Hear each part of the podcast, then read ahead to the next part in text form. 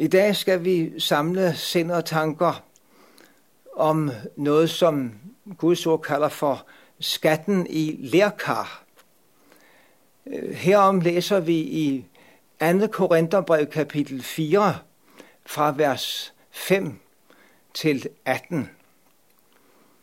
For vi prædiker ikke os selv, men Jesus Kristus som Herren, og os selv som jeres tjener for Jesus skyld.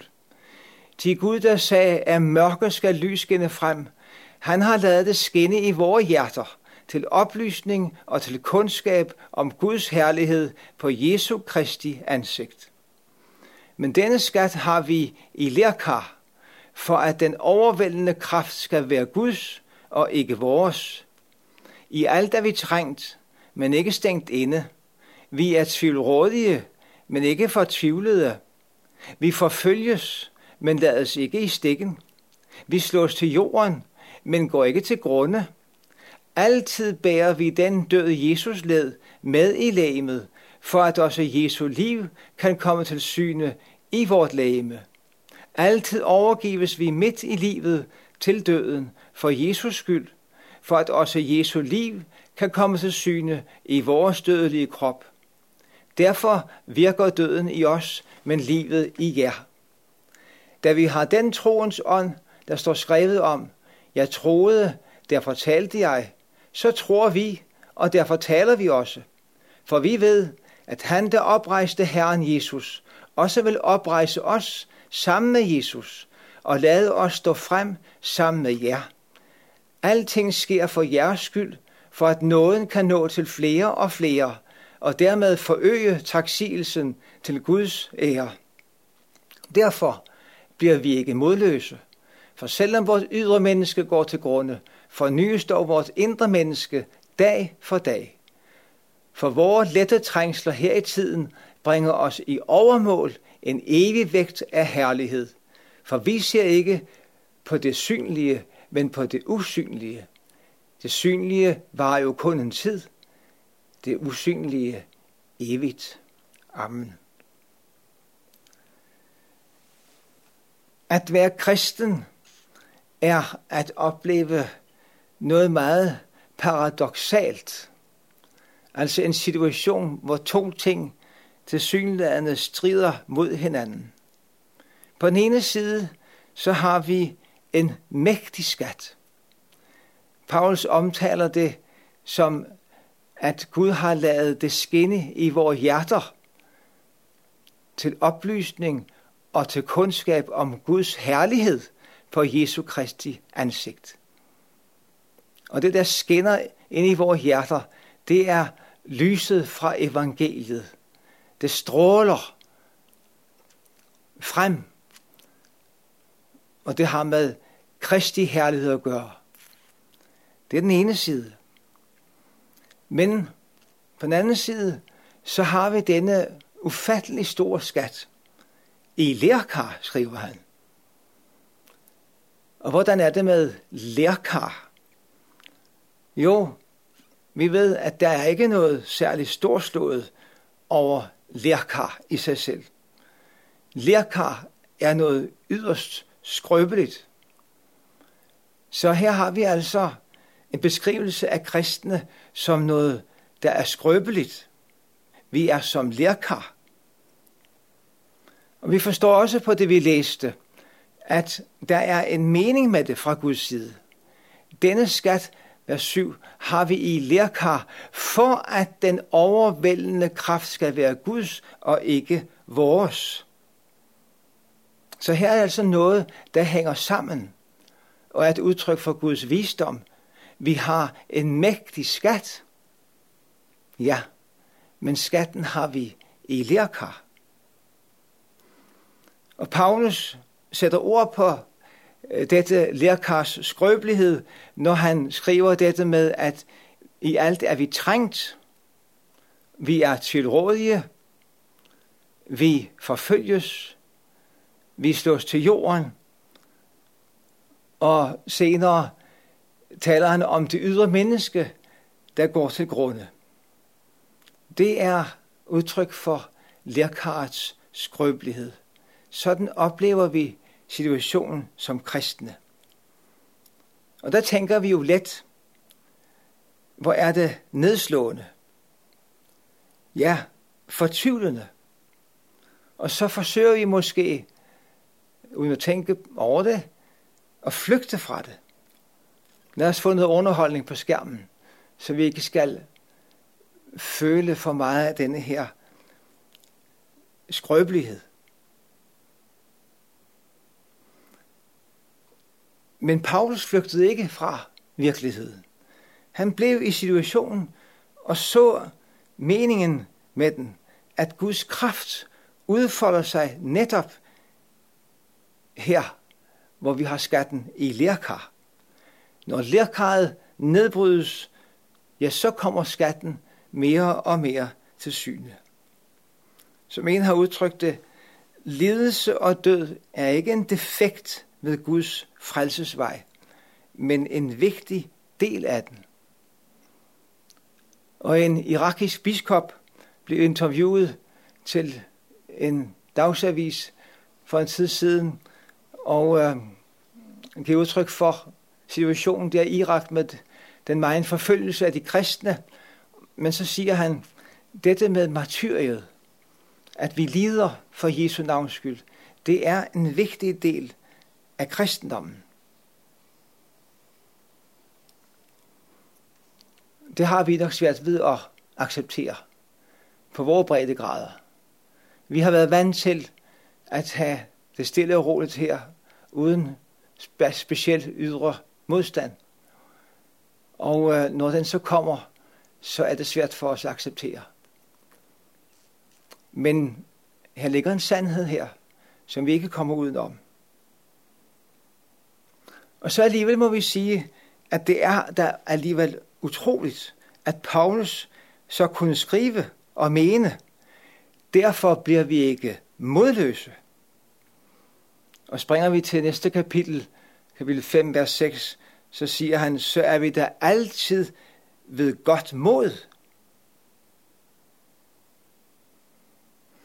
Og her kan man godt spørge, hvordan kan man dog se de barske vilkår i øjnene for kristne, og se sig selv i spejlet, og erfare det ene og det andet tegn på, at min krop nedbrydes, og så alligevel være ved godt mod. Ja, det er der en bestemt grund til. Og den kommer Paulus ind på os i det, vi læste. Der er en bestemt viden, som han sidder inde med, og som spiller en afgørende rolle for ham, og for alle kristne med ham. Det er sandt, at det ikke er rart, at vores ydre menneske går til grunde. I så måde er vi alle i samme båd, selvom vi ikke alle måske kæmper lige meget med sygdom. Men selvom det ikke er rart, så gør det alligevel ikke så meget, siger Paulus. For selvom vores ydre menneske går til grunde, så fornyes dog vores indre menneske, dag for dag. Og vi nærmer os den store dag. Det er noget, vi ved, slår Paulus fast.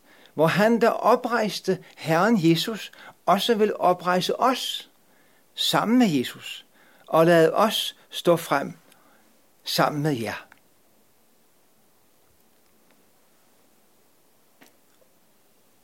I det første vers i kapitel 5 står der, vi ved nemlig, at hvis det telt, som er vort hus på jorden, brydes ned, og det er jo vores krop, han jo tænker på, så har vi en bygning fra Gud.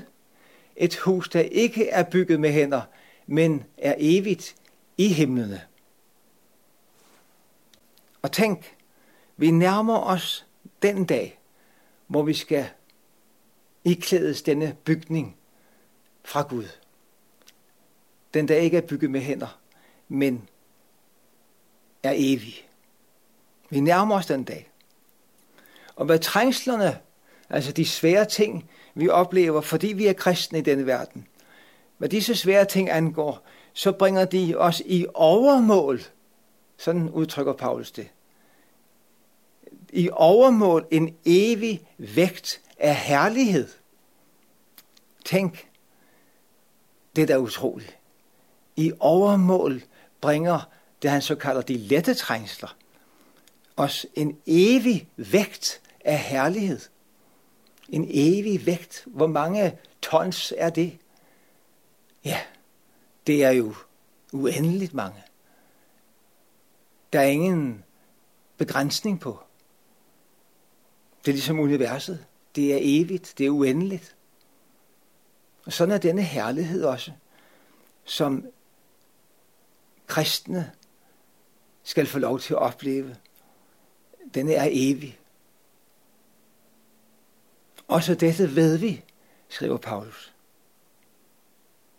Og så er vi der altid ved godt mod. Vi kan undre os, at Paulus kan skrive sådan.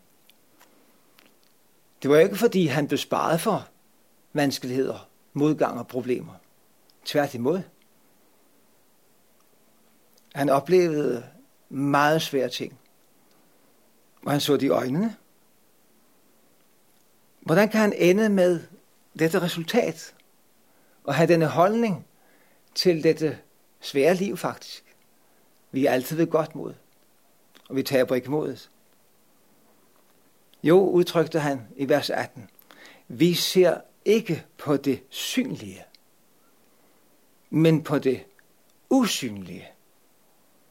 Her er vi inde ved det springende punkt, som også er et ømt punkt for vores kristen generation i dag.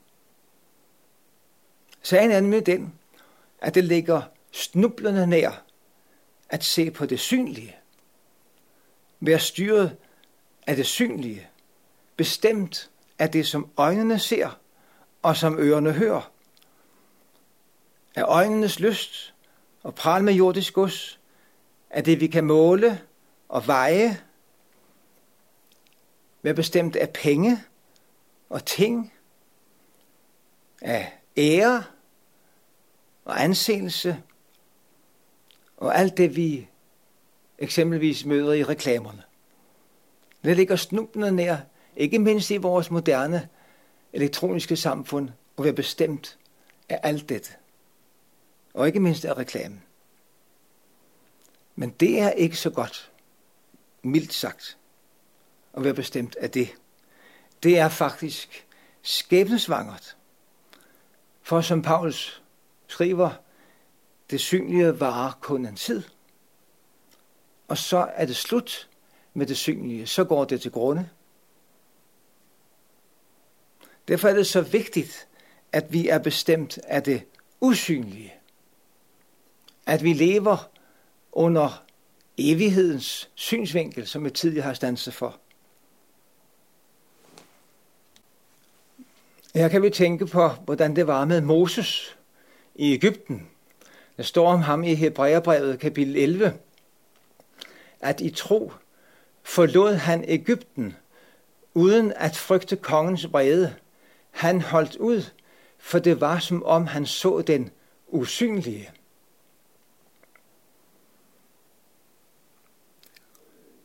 Og øh, tidligere står der om Moses, at han regnede Kristi forhåndelse for en større rigdom end Ægyptens skatte, for han havde lønnen for øje.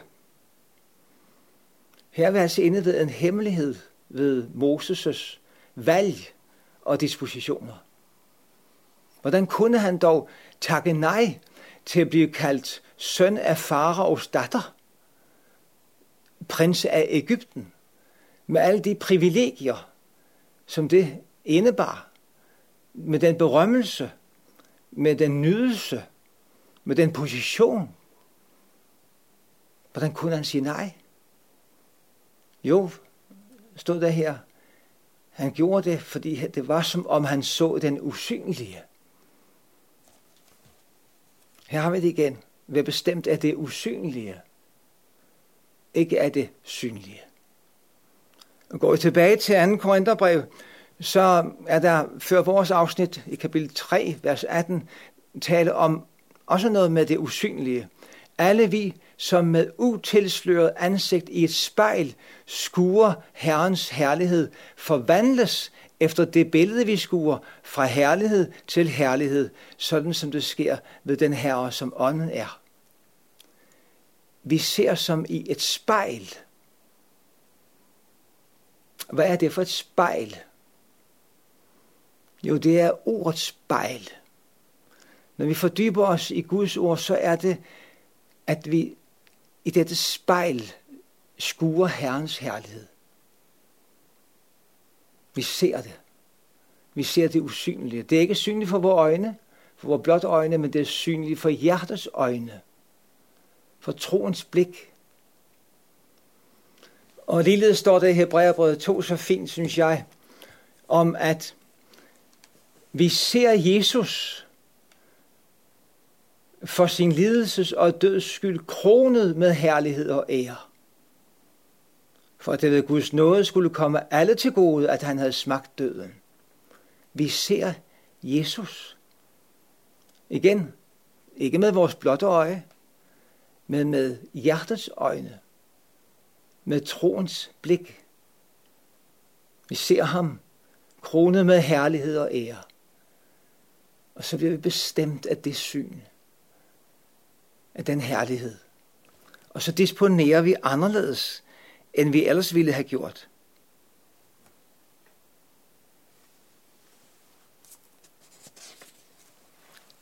Spørgsmålet bliver så for os, er vi styret af det synlige, eller er vi styret af det usynlige? Er vi styret af det synlige, så magter vi ikke at se virkeligheden i øjnene som kristne. Den er for barsk. Så flygter vi fra den. Vi flygter ind i aktiviteternes verden, ind i drømmenes verden, ind i fantasiernes verden, ind i underholdningens verden. Vi orker ikke at se virkeligheden i øjnene. Men er vi styret af det usynlige, så bliver det anderledes. Så kan vi se den barske virkelighed i syndens og dødens verden i øjnene. Og alligevel bevare modet. Ja, vi kan altid være ved godt mod. På trods af alt.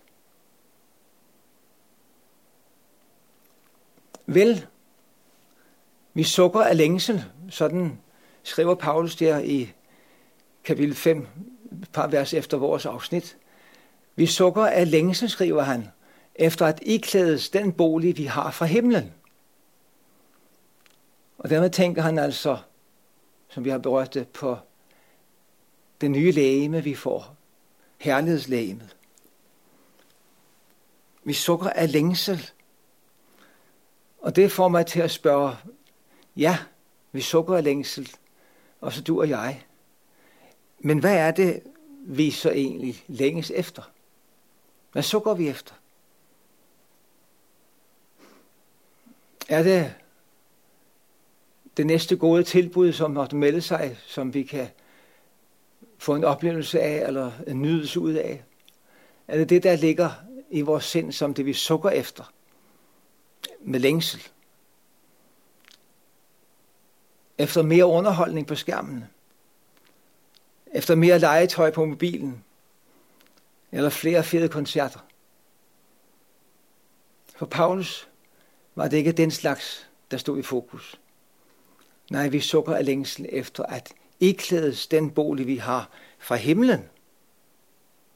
Og der står der så dejligt i den forbindelse i Filipperbrevet kapitel 3, vers 21 om Jesus. Han skal forvandle vort fornedrede lægeme og give det skikkelse som hans herliggjorte lægeme med den kraft, hvormed han kan underlægge sig alt. Det er det, vi ser frem til.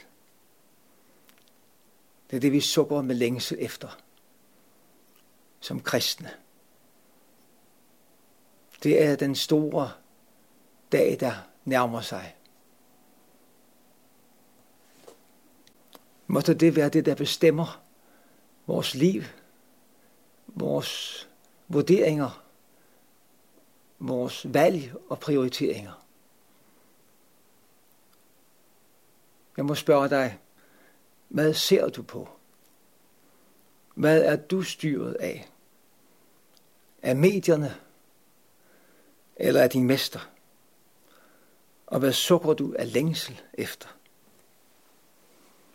Og Gud velsigne os til at få det usynlige i fokus. Og det beder vi dig om, hvor kære Gud og far i himlene, at du vil velsigne os til at få syn for det usynlige, og til at være bestemt af det, til at være styret af det, og ikke af det synlige. Med alt det, som det rummer af nedslåenhed, bedrøvelse, opgivenhed. Men senest at være bestemt af det kristne håb om herligheden sammen med dig. Amen.